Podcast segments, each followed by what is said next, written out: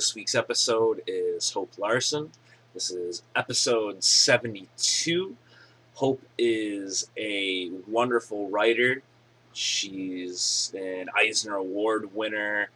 You've probably read some of her graphic novels like Chiggers or Mercury or Grey Horse. She happens to be the writer of Batgirl, and that's what we're going to get into mostly with her today. So make sure that you check us out on Facebook and on Twitter and on YouTube. You can find all that stuff by simply searching Shanley on Batman. If you Google Shanley on Batman, all kinds of exciting stuff comes up, including the websites www.shanleyonbatman.com and www.podcast empire network just go and like and follow and share and help us to keep bringing you all of this content because we do it for you and we love doing it. And each and every little bit of support that you guys give us does show up to us and does help out. And whether you think so or not it does help us bring you new content that you guys are interested in. So, with all that being said, let's just jump right into it. Episode 72 with Hope Larson. Um, I'm uh, really interested in uh, like where where did you start with comic books? Like, was there like a comic book that you picked up and you were like, "This is what I want to do. I want to tell stories like this, like with this Um, format." yeah, uh, I've been reading comics for a pretty long time. The first time that I really connected with um, comics outside of newspaper comics was when I was seven and eight years old. My dad is a professor, and he went on sabbatical and moved the whole family over to France for a year. And my brother and I didn't know French at all, and they just basically tossed us in the local school, and we had to pick it up through immersion. And as you probably know, France and Europe have more of a, a more of a um, mainstream comics culture than we have here. So it was really easy to get Asterix and Tintin and all those big bande dessinée books. And my parents were very willing to buy them for me because it helped with my French comprehension. Oh. So I read just tons of volumes of those. And that was how I got into comics. And then I came back to the US and I didn't really start reading comics again until high school, which is when manga started coming over and being a lot more accessible. And from there, I got into indie comics, and uh, from there, I've gotten into more mainstream stuff. So you so you talk about you know picking up comics when you were a kid. Did you when you were a kid were you writing your own comics? Were you illustrating your own comics, or was it just or did you just were just such an avid fan and you just read them? I, I was definitely writing and drawing. I didn't think of them as comics when I was really little, but I've always been writing and drawing stories my entire life. We used to, have, my mom used to have them in the attic, and a squirrel got in there and destroyed everything, which really stinks because I wish I had those. I think that some of them actually were comics, but I'm not really sure because they're gone now. Uh, it's unfortunate. So, going over to going overseas and living there as a kid was that something that you you said like the comics stuff was more mainstream then. Was that something that helped you relate to the kids that were there already? Or were you still kind of just the american outsider kid? I was definitely the American outsider kid, which is, I think, a good experience to have. Um, I was pretty much fluent by the end of the year, but like, I, I really would have needed another year to be caught up to all of the other kids in my class. And I didn't get to have that. So I basically lost all of the French comprehension that I had. So, the, the, being a Batman podcast, we usually start off the podcast with what was your first introduction to the character of Batman? So for you, was it was it the 66 show was it the 89 film or was it the animated series that kind of brought you into the world of batman I think it actually may have been reruns of the TV show, the '66 TV show. Because I think they had that on on like um, Nick at Nite or something. Somebody Yeah. had it. Somebody was showing reruns, and I remember seeing it. And I also remember watching a lot of the animated cartoon in the '90s, which was amazing. Yeah, we're all huge fans of the animated series. I remember reading somewhere that you said all you want to do is uh, is tell stories, and I think that's really cool. And uh, like, what uh, what do you find are like the, the the elements that you try to bring together that make a good story versus one that kind of is that could be improved upon? I guess. Do you have like a formula that you have, or do you like have specific things that you strive toward in terms of development? What's your approach? Um, for me, what makes a good story, or the kind of story that I personally want to tell, is a story that is propulsive. So it's just moving forward at all times.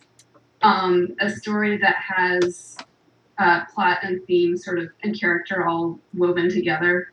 So it's something that is, it, it's a story that's about something, but you don't have to be thinking about plot and theme and all of that writerly type stuff to enjoy it because it's going to be entertaining you with action and fun dialogue and all of that stuff as you go along. Basically, I, I want to write the kind of thing that if it was a movie, it would be um, like a fun popcorn movie, but a really good one. Like um, Tremors is an example of a movie that I think is basically perfect. awesome I know we have that darn squirrel to blame, but uh, do you remember what possibly your first story you put to paper was, by any chance? I don't. No. I wish I could. Definitely a lot of a lot of stories about horses for sure. Horses. There's probably some My Little Pony stories in there. Nice. now do you prefer when you're when you're writing and illustrating do you prefer one or the over the other? Because it, when when i'm reading your stuff it, ever the way that you you know sort of detail your prose passages and the way that your characters you know talk they're very they're very detailed they're very cinematic. Like i can when i'm reading it like i can just imagine exactly what they're doing where they're at now were, are you very uh, a visual person when you're writing Uh, well, first of all, that's really nice of you to say. Um, I prefer writing for sure. For it took me a really long time to actually get to that point because I um, I went to art school. I didn't study writing ever.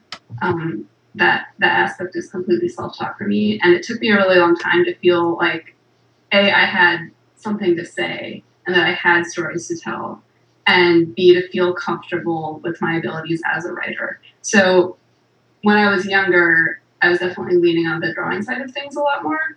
And at some point in, I guess, my mid 20s, I'm, I'm just about into my mid 30s now.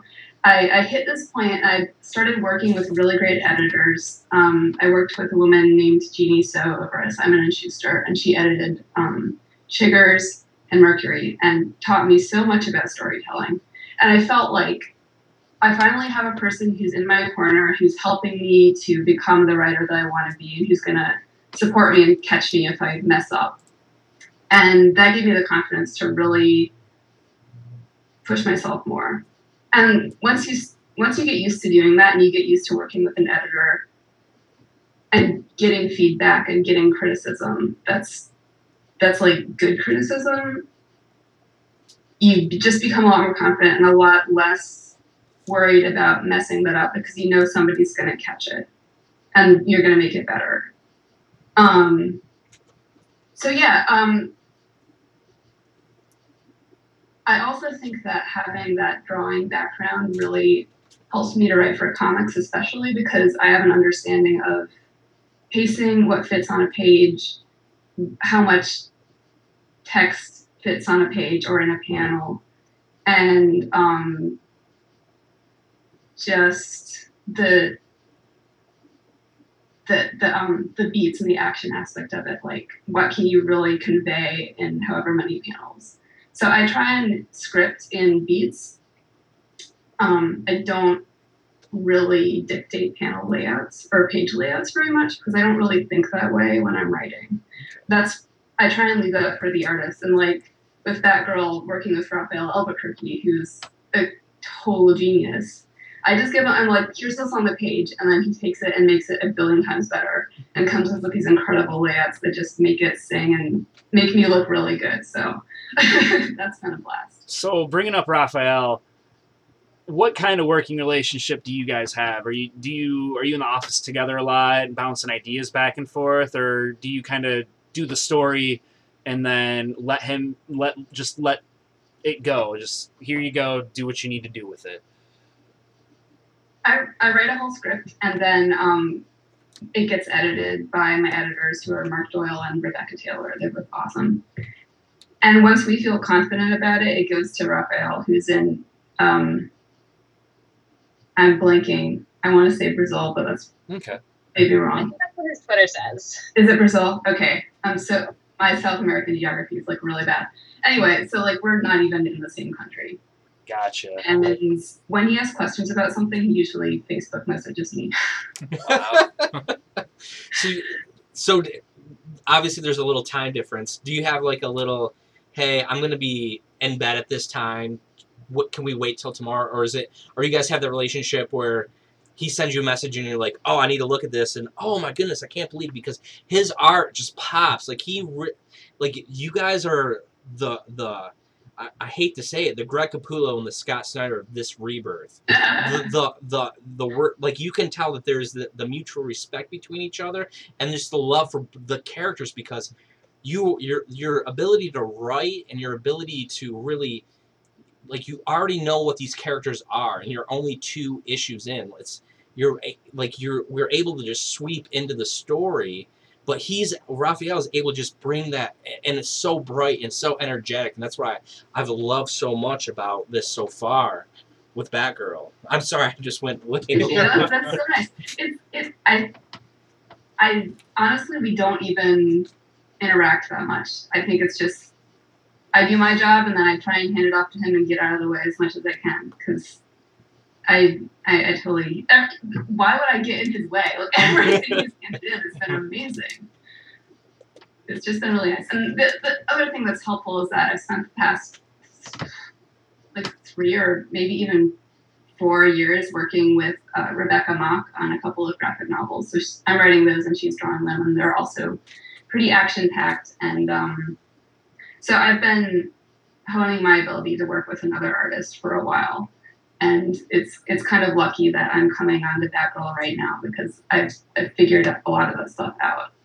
But every time you work with a different artist, they have a different working process and they want different things from you. So usually what I do is I, I write my script the way I'm gonna write it and with the caveat that you can always we can always discuss like anything. Because even when I'm writing for myself to draw, which is you know, I'm doing that right now, sometimes I'll sit down to draw a page and it's like I did not think this through all the way. There's a beat missing or there are too many beats and I can condense it some. So a lot of that stuff gets worked out visually. That's great. So, would you, well, who would you say are some writers that really inspire you, or like you look to for inspirations if you're ever having a hard time with something? Like, do, are there any names in particular that stick out to you? That's so hard. Um, most of my friends are writers, so it's like I don't even really know where to begin. I'm trying to be better about reading more issues because everybody has different tricks, and because I'm not traditionally like a, a serialized comic reader, I'm more of a graphic novel reader. There's just like the stuff that I always try and figure out is like how are people handling getting into a story because that's always really hard. Like first issues are really tough. Um, how are people handling page turns? There are only so many tricks that you can really use for that, but still, it's like it's. I was I was reading Paper Girls and I initially had picked that up, so I was like, I wonder if if Brian K. Vaughan has any page turn tricks that I don't know about. But then, like flipping through it, it's basically all the same ones. It's like you just want something that's leading into the next page. There's only so much you can do. You can have like somebody shouting from off panel, or um, you can have a character reacting to something that we don't see yet, Mhm. or um, you just you just want to keep moving on to the next page. So that's the kind of stuff I'm looking for. And um, what else?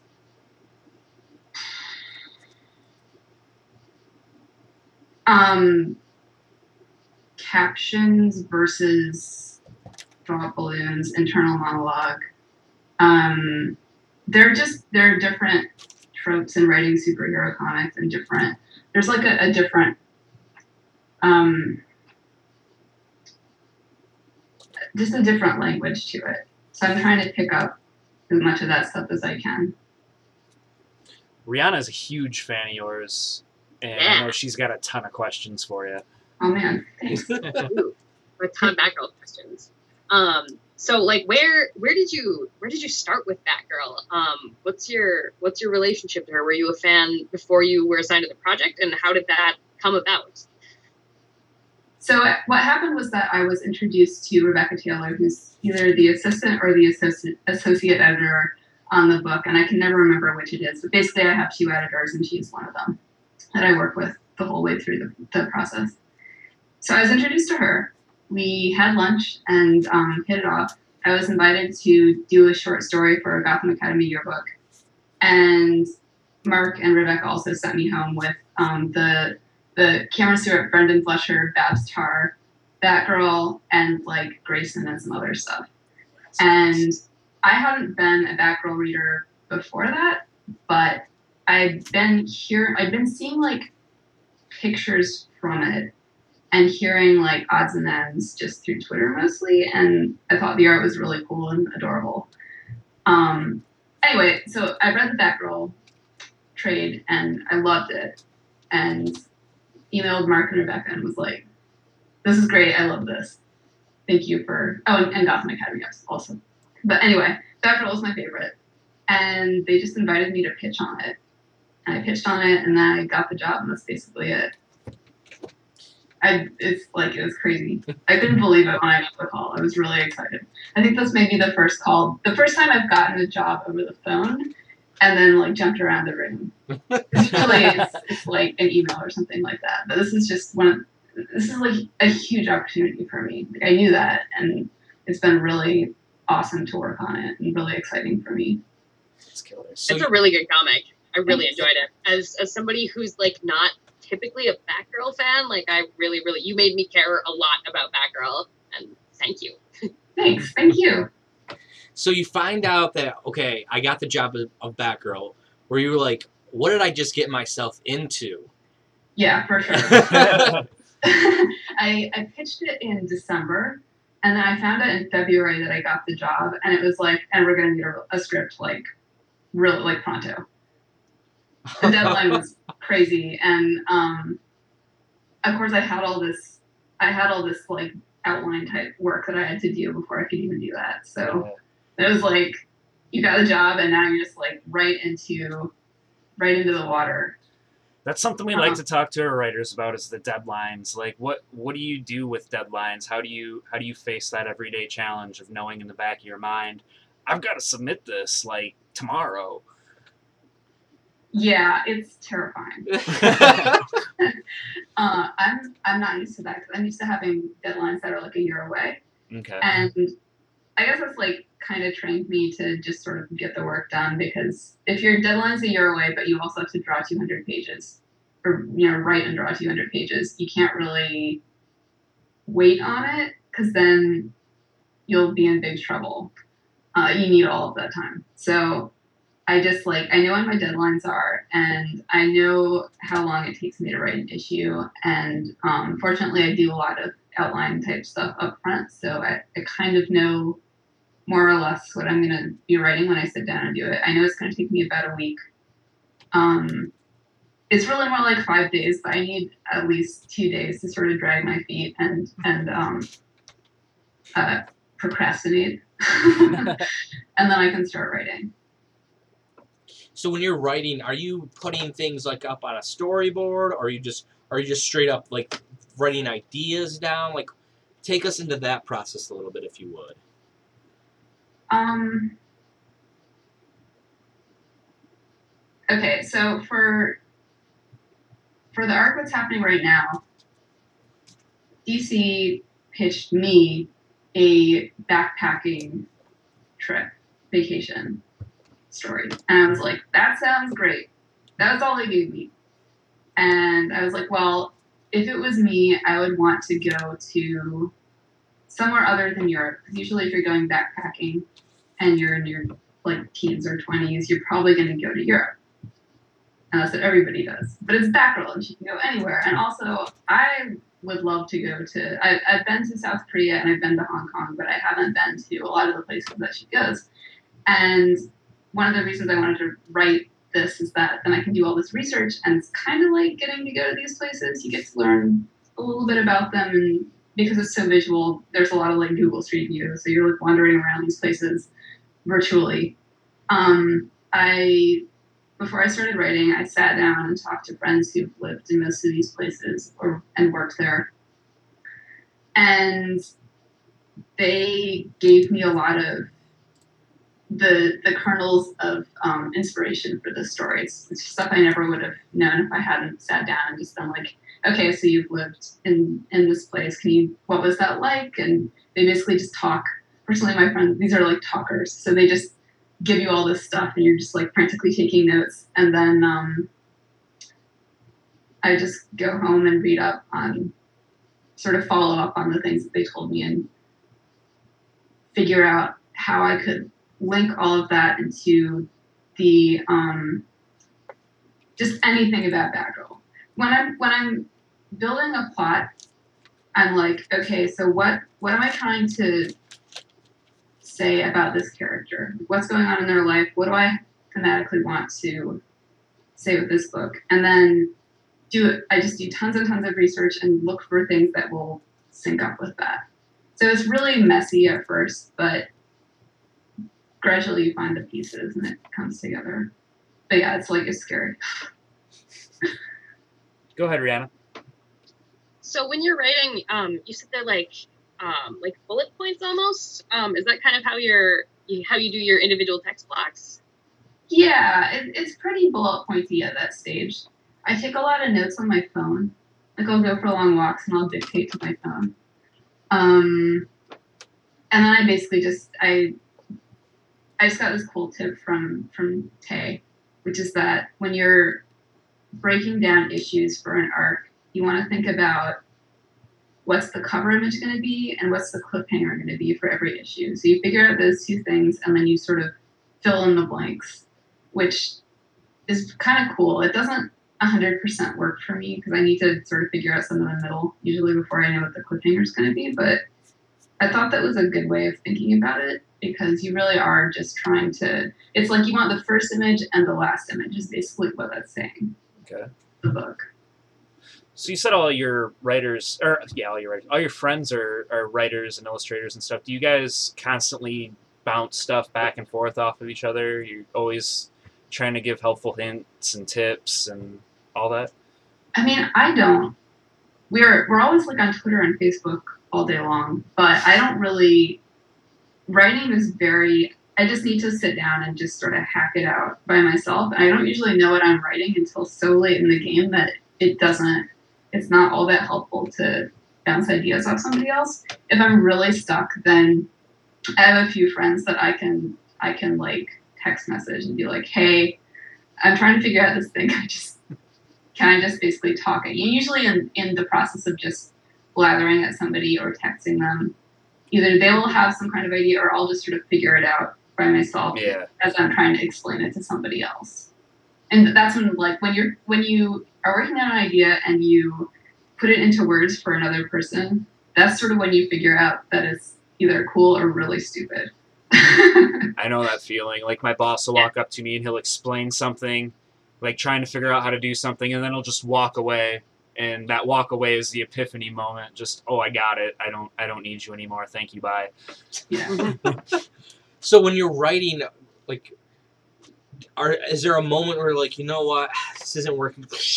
You just rip the page up and you start writing all over, or like you said, you kind of write in, like you kind of have an idea of where things are going, but you're you're just trying to fill in the blanks. Have you? Has there ever been a moment where you're like, no, I'm just gonna wipe the slate clean. I gotta restart th- this whole process of where this story is going because I got a better idea.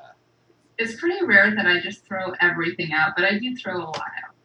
I'll throw out scenes and um but usually I'm working towards something bigger and I don't want to throw out that bigger arc. It's really just like the the smaller pieces that need to get tweaked. I used to throw out more. I mean, when so I've, I've been writing for I've been doing comics professionally for 12 years ish. And I used to write myself into corners a lot more. I used to have to throw out like a third or half of a script, and I don't really have to do that anymore. And it's mostly just because I outline better now. I do I do like that I figure out what's working and not working at the outline stage. So when I get to actually write the script, then you don't have to throw away as much stuff. It's just detail work. Do you prefer writing the more dramatic sequences, the more personal stuff, or do you like the big bombastic action sequences? I like all of it. The, uh, the action sequences are kind of that's my favorite stuff, but it's also the hardest a lot of the time because it's the way that I do that is I need to figure out where this fight is happening or whatever action sequence it is. So I need to figure out what the space is like physically and how the characters in it can interact with that space and manipulate it or you know be manipulated by it and that's really hard for me even though i'm a pretty visual person i have a hard time like looking at a space from overhead and flipping it around in my brain which is kind of what you have to do to write this kind of thing um because i when i'm writing a scene like that as much as possible i try and be very specific about the space for the artist and usually provide as much reference as i possibly can because I don't know another way to write something like that. Except, you know, here's here are some actual pictures of what I'm talking about, and here's how the action is going to flow through this. So they get lots of notes from you. No, No, not really. No, they don't. Okay. Really, it just works out. Oh, I also send a lot of YouTube videos. Oh, Um, I've been watching a lot of uh, like uh, martial arts training videos and stuff like that, and they're so great because usually it's two guys Mhm. or you know two women or whatever who are demonstrating a move, and they'll go through it very slowly. So I can be like, Oh, yay, here's this this is the move I want to use. Here's a video. It's like you want to go to one minute twenty six seconds, and that's sort of what we're working with. that's really cool. That, that's really cool. How does how do, how has technology really helped out in your line of work over like the past few years? Because there's been really great things happening with, like you just said, you share YouTube videos and there's software for like drawing and all kinds of stuff now. That's just it's almost just as good, if not better, than actually putting a pen to paper. Yeah. Uh, well, I- wouldn't know how. I don't know how I would write a book like this one if without the internet and without all those videos and without Yeah. Google Maps and you know without random tourist blogs that I can just read through and read about their personal experiences and steal their vacation photos for reference. Um, I love that that we can write a pretty realistic book about Okinawa, and none of us have been there, but we can go to a specific street and we can rotate it around 360 degrees and like see what's there. Um, and as for like drawing and stuff, I still draw on paper. So I'm not really using tons and tons of digital anything. I know most people are working digitally at this point completely, Mhm. but because I don't really draw that much, I'm kind of set in my ways, and I, I'm not ready to make the switch over yet. So I, that's why I have giant scanner behind me, like the huge printer. It's like there's something that's pretty cool about buying two hundred dollars worth of bristle board and a whole bunch of brushes before you start. And I just I really like sitting down at the drafting table and not looking at a screen and just looking at paper. Because it's really hard on your eyes to just stare at a screen all day. It is. we were literally I was you can't see it, but like we have a bunch of notes here like in my iPad. And we have, we were like writing vigorously questions and everything like. And we wrote, "Do you prefer pen to paper or laptop?" Like we literally wrote. I was like, "Tom, We're on the same page. yeah."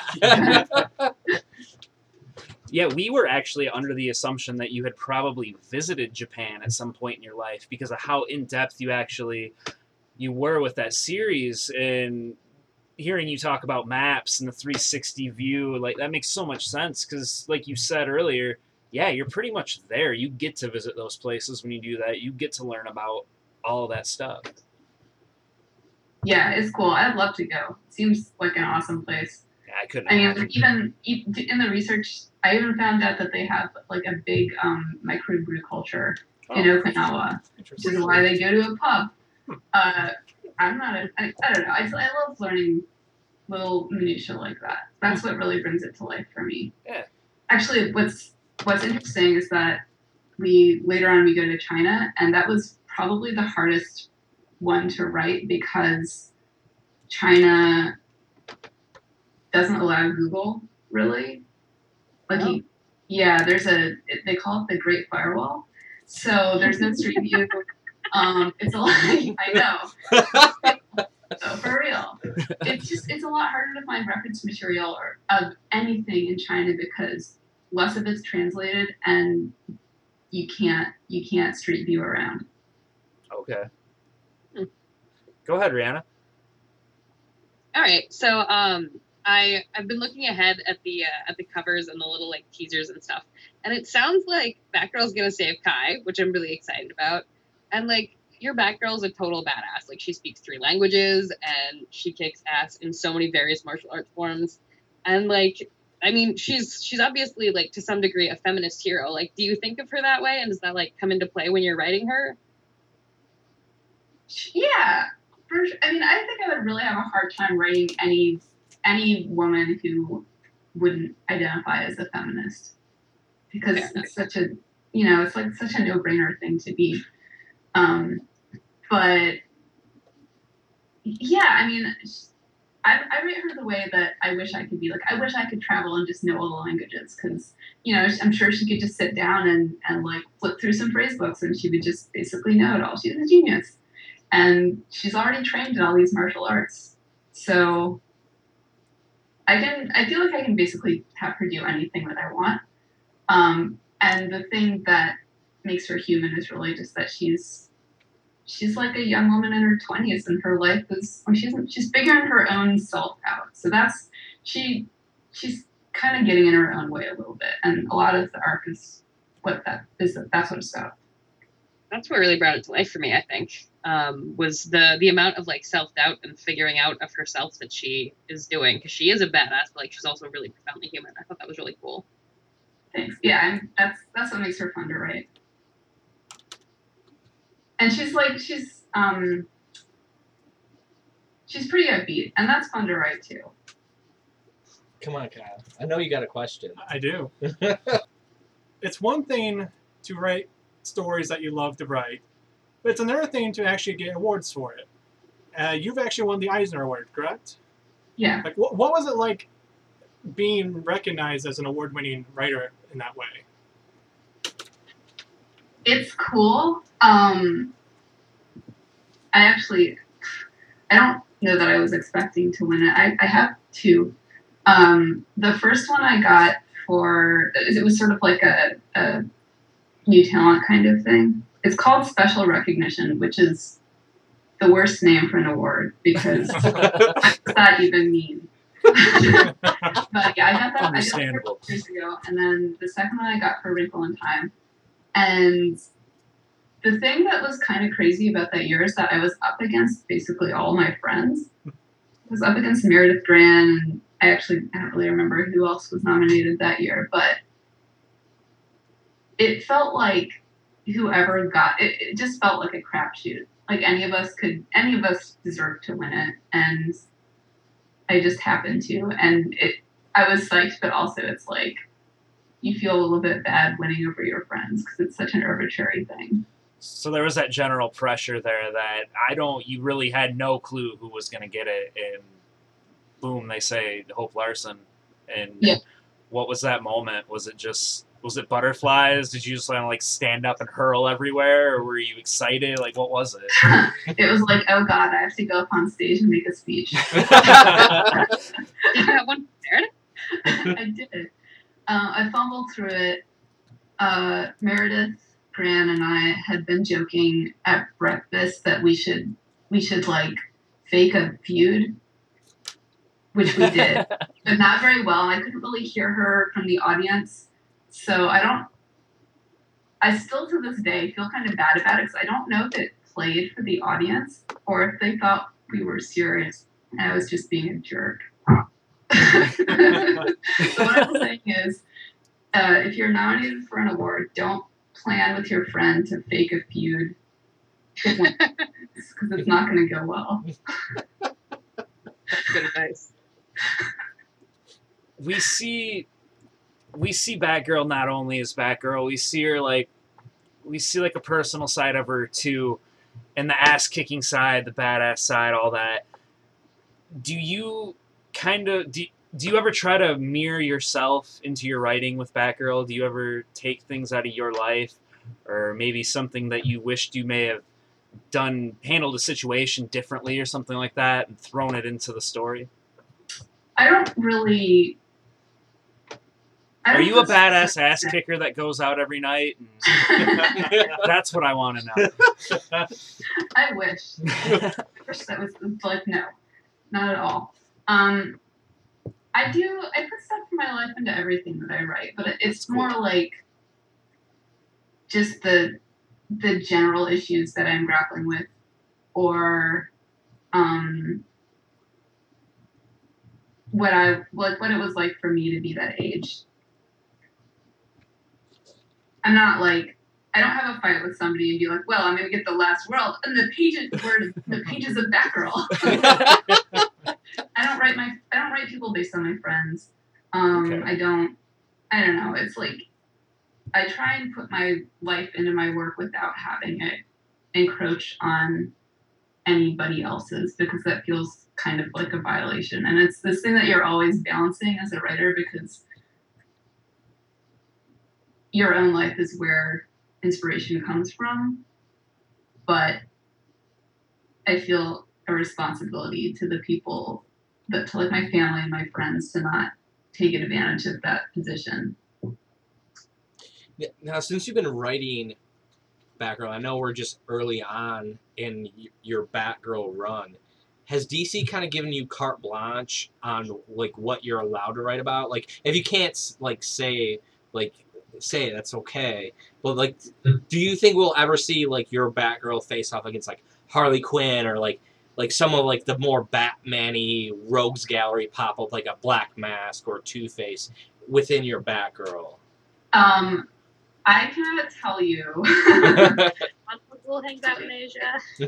but I can. I, there, there's one character that I asked to use, and I didn't think I would get, and they let me use this person, um, and that was very exciting.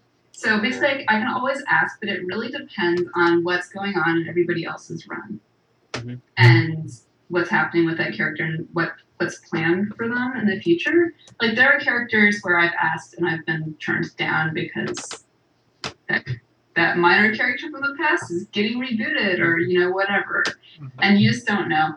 So I don't know. You can always ask. Is basically it. There, I'm I'm trying to like not ask for anything crazy because I'm the new kid. Maybe you should. Yeah, I need to to build up. I need to do my time, and then I can start making demands. Right. That's fair. That's definitely fair. but I'm also learning the ropes, so it's like I don't I don't I'm trying to just figure out how all of this works in in a on like a smaller scale before I take it bigger. Take it, Rihanna. Yeah. So what's your kind of correspondence with DC like? Do they do they get in touch with you mostly like digitally? Do you have to ever go into like an office and pitch things or go to meetings? Like what's what's your relationship with them like? It's mostly email. They're in uh, in Burbank, which is very close to where I live. It's like 20 minutes away. So I do sometimes go in and um, I, I pitch this arc in person roughly, but I don't really. It's mostly phone and email. If I go in, it's usually because I'm getting a free lunch or something. I don't really go to meetings or anything like that. Come on, Rihanna. I know you got a bunch more. Oh, I do. That's the thing. So um, uh, you're uh, I don't know if you can tell us this or not, but like uh, your Batgirl is talking to Fruit Bat at one second or for a second and says, uh, uh, well, Fruit Bat is still in the wheelchair. Says, um, I used to be in a wheelchair too. Are we gonna see a bunch more of that, or is that I'm I'm kind of confused as far as the timeline. If if she's been briefly paralyzed, like I, I just have so many questions about that. Are we gonna see more of that? I guess this is succinct way to put that. Um, no. Um, my understanding of the timeline is that I, I'm basically just continuing on from the previous arc, so nothing's really getting thrown out. So she still has the the like implant thing in her neck. Spoiler alert. That's not a spoiler because it, it didn't change. uh, it's, it's like I, I know my book is part of Rebirth, but it's not really. We're not throwing out anything that came directly before it. It's just a continuation. That's interesting. All right. That's very interesting. Tom. Um, so getting into the whole re at first when they announced we're doing this rebirth, was it really was it hard on you? Did you think that oh man, I'm gonna have to come up with this whole new story arc, I'm gonna have to do all this stuff? Or did you know the whole time I'm gonna keep this based from where I started and keep the story going and just do my thing? I mean, since they since it was their idea to begin with, I, I think that they just knew all this stuff was happening, but I didn't really. Okay. Uh, the yeah, I, the the rebirth aspect of things didn't really have any effect on the way I've approached it. That's And a lot of that just has to do with really liking the previous run, and um, I didn't want to get rid of any of that. So let's talk about working with Rafael a little bit more. Do you, now he like obviously he's a penciler, but when you, when you guys are sitting down, are you are you like this is gonna be like this shade of purple, like this this building is gonna look like this and it's gonna have this color to it? Are you guys that detailed with it? Are are, are you that detailed with it? I know you kind of answered it a little bit earlier, but I just like for me like your your your world of Batgirl is just so bright and vibrant, but it's still that gritty feel to it that we all know for for people who love Batman. So Uh-huh. can you talk about that a little bit? Yeah, I, I don't really for as far as color, I don't really ever mention a color in the script unless it's very important because that is a, another person that it has to go through, and I worry about things getting lost. Um, and also, I just you know I trust the colors. And I, I trust Rafa to to bring their own to bring another dimension to it. So unless something is really critical to the story, I just don't mention it.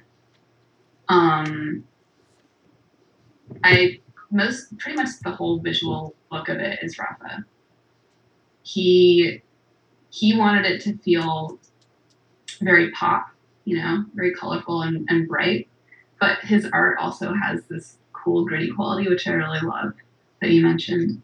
So it's just it all comes together in this really cool way. I'm excited. It's about like it. that perfect marriage of art and design and just like the the world you guys are crafting. It's, it's like I'm being brought back to a kid when I was reading Harry Potter for the first time or Lord of the Rings. It's like I want more of this. Keep going. Like don't stop.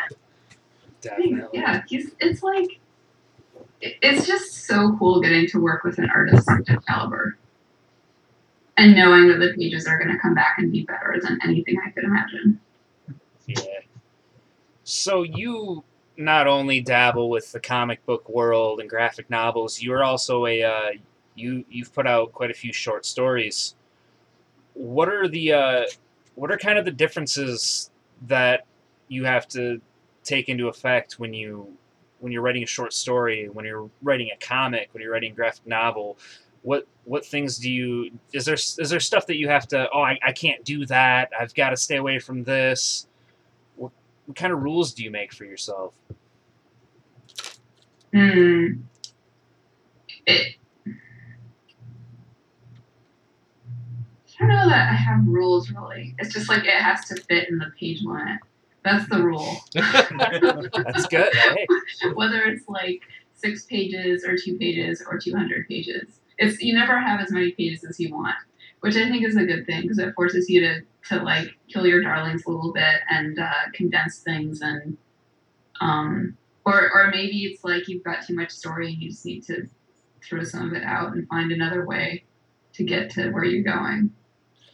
I actually really love writing short stories now. I didn't always, and as I the the more issues that I write, which is it's only 20 pages, which is not a lot. Mhm. 20 pages is very short. Um, and now I just I, I love writing really short stuff. It used to be that I would sit down and write a short story and I'd want like four more pages. And now I can sit down and be like, okay, we're writing a six page story. How do I just like maximize that, but not go outside of it? And I'm starting to really see the beauty in writing a short story that doesn't push against the amount of space that you have, that just like fits nicely within it. Yeah. Which is harder than you'd think. Now you said that you really enjoy writing these short stories. Is is that something that we get to look forward to in the future? Is more short stories from you, or are you just so bogged down with this Batgirl work? I'm pretty bogged down. I have some stuff coming up that I can't talk about. I have at least one short coming up that I'm pretty psyched about. It's going to be cool. That's great. Um, but yeah, what I'm working on right now is Batgirl. I'm finishing up my second arc of Goldie Vance, Mhm. Red Boom, and I'm inking this graphic novel that's going to be with uh, Farrar, Straus, and Giroux, which is my book publisher. They did Wrinkle in Time and um, and Compass South, that they're doing it, that. That's basically where I've landed as far as graphic novels. So that's what I'm doing now. Uh, I'm gonna have some free time, kind of opening up for a second after I finish up with Goldie Vance, and I'm sort of like, what do I, how, what do I do with that? Is- what do I make? Is that a scary thing with you? Like I, I have time to do my thing. Do you not know? Are you just gonna think about work the whole time? I mean, I'm gonna do something. Right now, I'm trying to figure out what the thing is that I'm gonna write, because it's I've been. While I absolutely love everything that I'm working on, and it's, it's like everything's an honor, and I'm having a blast. I haven't gotten to write something just for me in, in a while. Like it's all been paying gigs, so now I have some time to actually do something that's not going to be a gig, and I don't really know how I want to, like what I want to write. I That's write cool. a screenplay. I could, I don't know. There's, or I could write a comic. It's just hard to say. I don't know yet. I'm I'm juggling a couple of options. Is that something you'd be interested in? Is writing screenplays? Do you dabble with that, or I um I dabble with it. I haven't sold one, so it's like I I do really enjoy them. It's like writing comics, but a lot easier. Yeah. Way easier. I can imagine. I can see that for sure. Rihanna, take it away. Um, wow, throwing that at me. On that note, um, well, man, now I want to know about. Um, uh, do you have how many screenplays have you written? Um, and are they are they similar? Are they drastically different? Tell us about those a little bit. Um, I've written a bunch. Most of them are very very bad, and we're definitely not going to talk about those.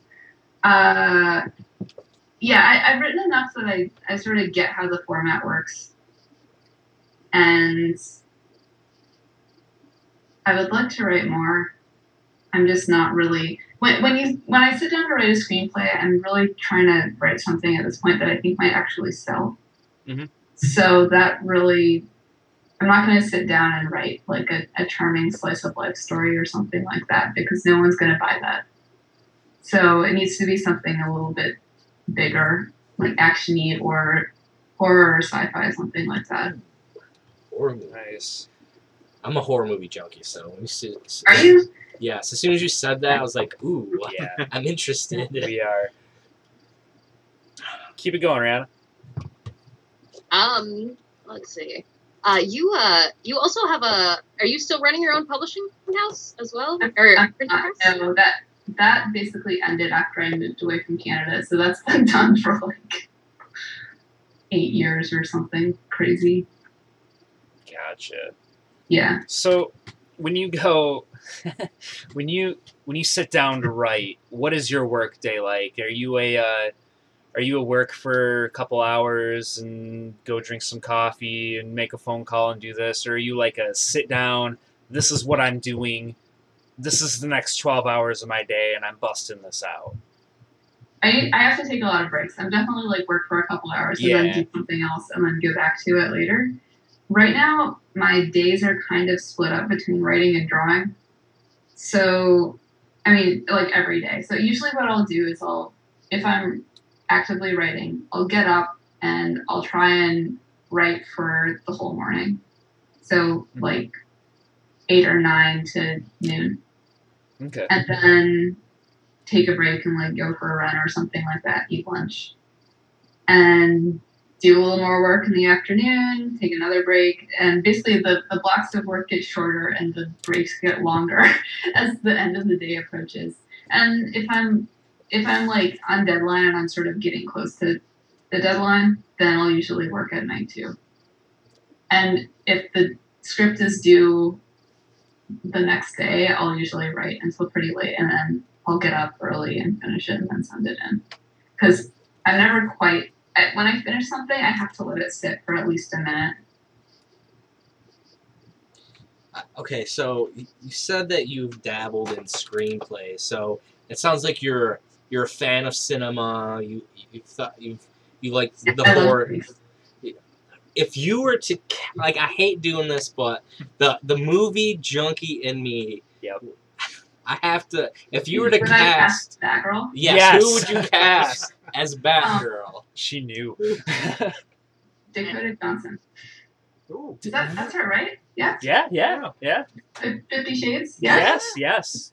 I haven't actually even seen that movie, but I've seen her in a couple of things, and she has this great charisma and she has a sense of humor, Mhm. and she's like down to earth in a way that, and I could see her kicking ass too.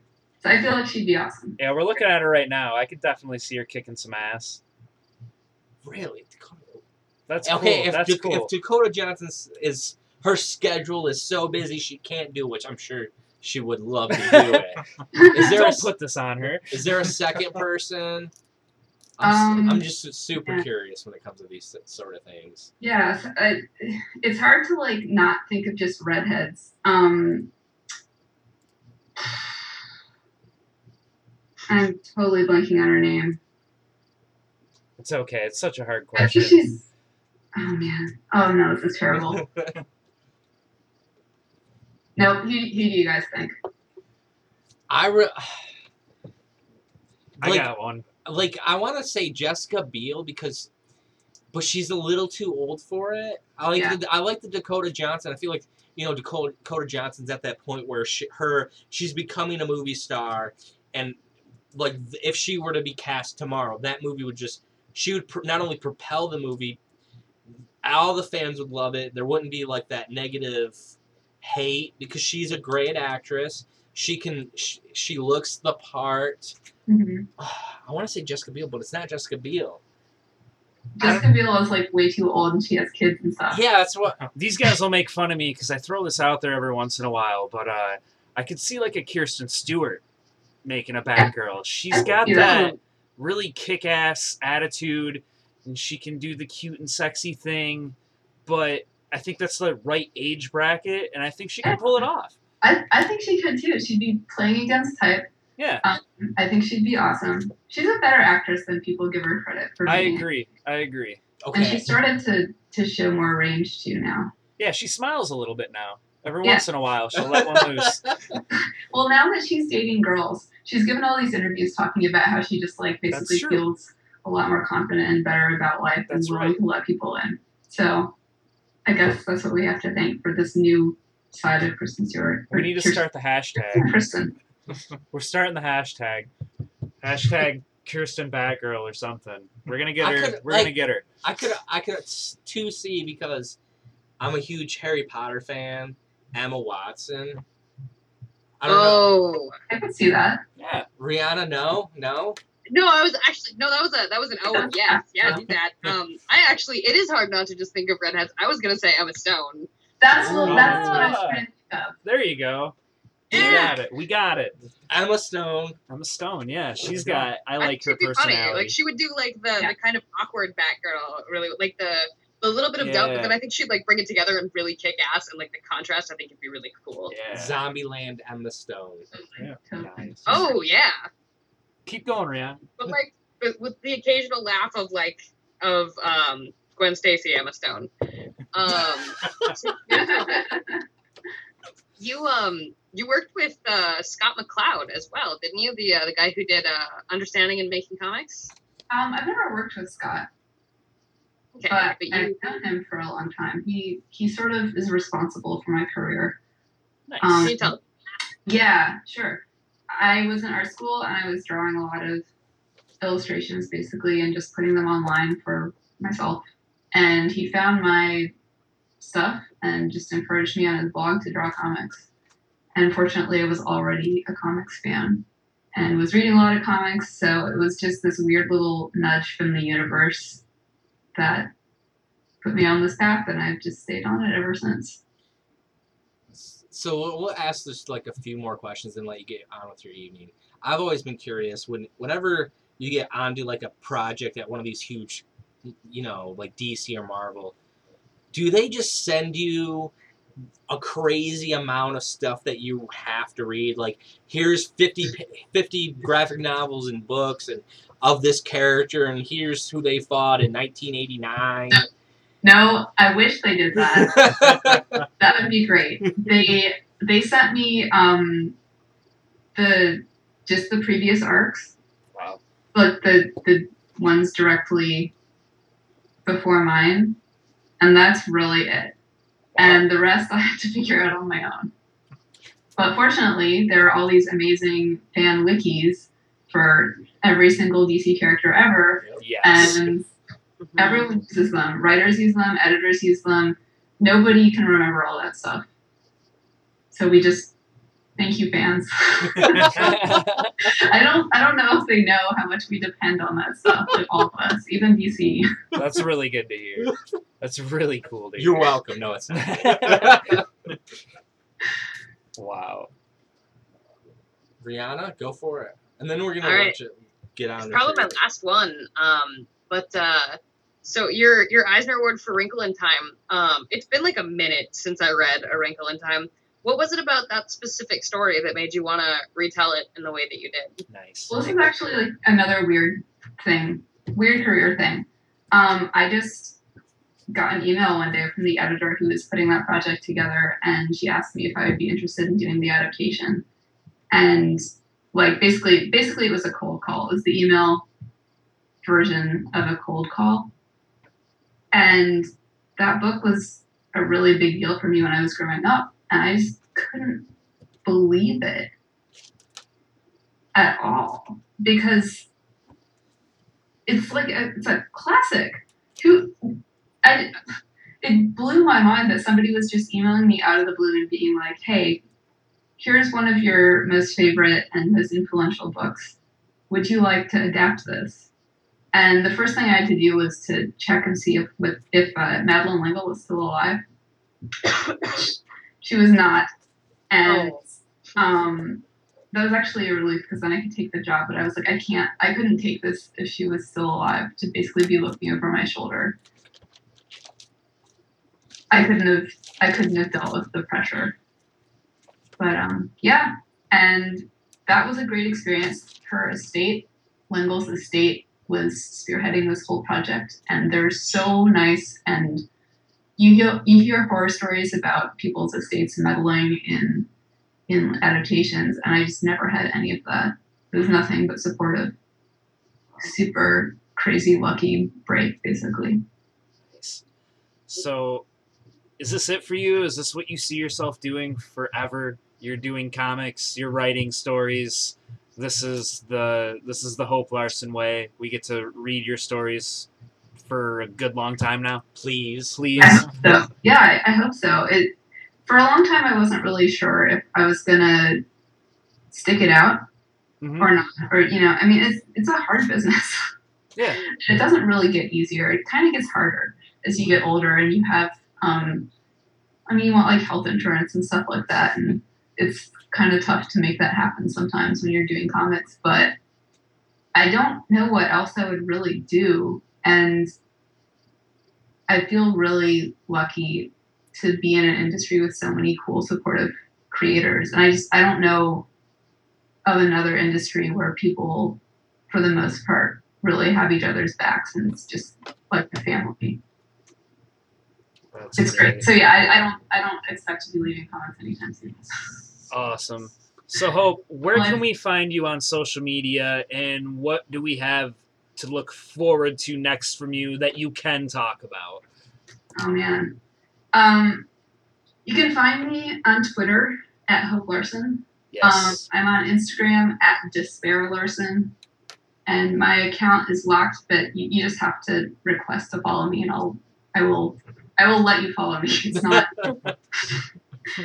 I just don't want creeps looking at my Instagram. Fair like enough. the caterpillars and stuff like that. It's privileged.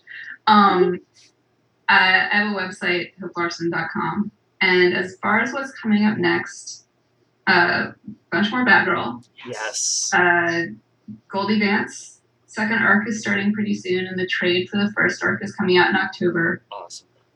I just had a book called Compass South out in June, which is a, a, a Robert Louis Stevenson style swashbuckling pirate seafaring adventure, which you should check out. It's for middle schoolers, but it's pretty cool and you can read it as an adult. Part two that's coming out next June. It's called Knife's Edge. Cool. And that's like kind of there's more stuff, but it then we're getting like into 2018, 2020 sort of territory. So I'm glad uh, you have that lined up though. That that makes Yeah. me happy. Yeah. Yeah. So please, if you are listening to this episode, go pick up the first two episodes, not episodes, the first two issues. I don't know. There you go. episodes. There you go. They're so cinematic though. That's why I think they're Yeah, there yeah. Yeah. uh, first two I- issues of Batgirl, written by Hope Larson and penciled by Rafael Albuquerque. And that's going to be it for episode 72. Thank you so much, Hope. We so appreciate you coming on, just Thank talking you. with us. Thank you guys. you- This was really fun. yeah like like reading it today like i was like i read it i read the first issue last week and then i was like i picked up second issue today. I was like oh my god. Where's three? Where's four? No! He come in my house like, did you read this? And- So nice. so It's been really fun, honestly. It's been super fun. I love everybody I'm working with. I love my editors. I love Rafael. It's just been like one of those really easy, fun working experiences all around. well, all the buzz that we see on the internet highway, I I think the fans love you too, and they love your work. So thanks a lot for doing what you do, Hope. Thank you so much. All right. Have a good one, guys. thank You you too. I am the night. I am the Batman.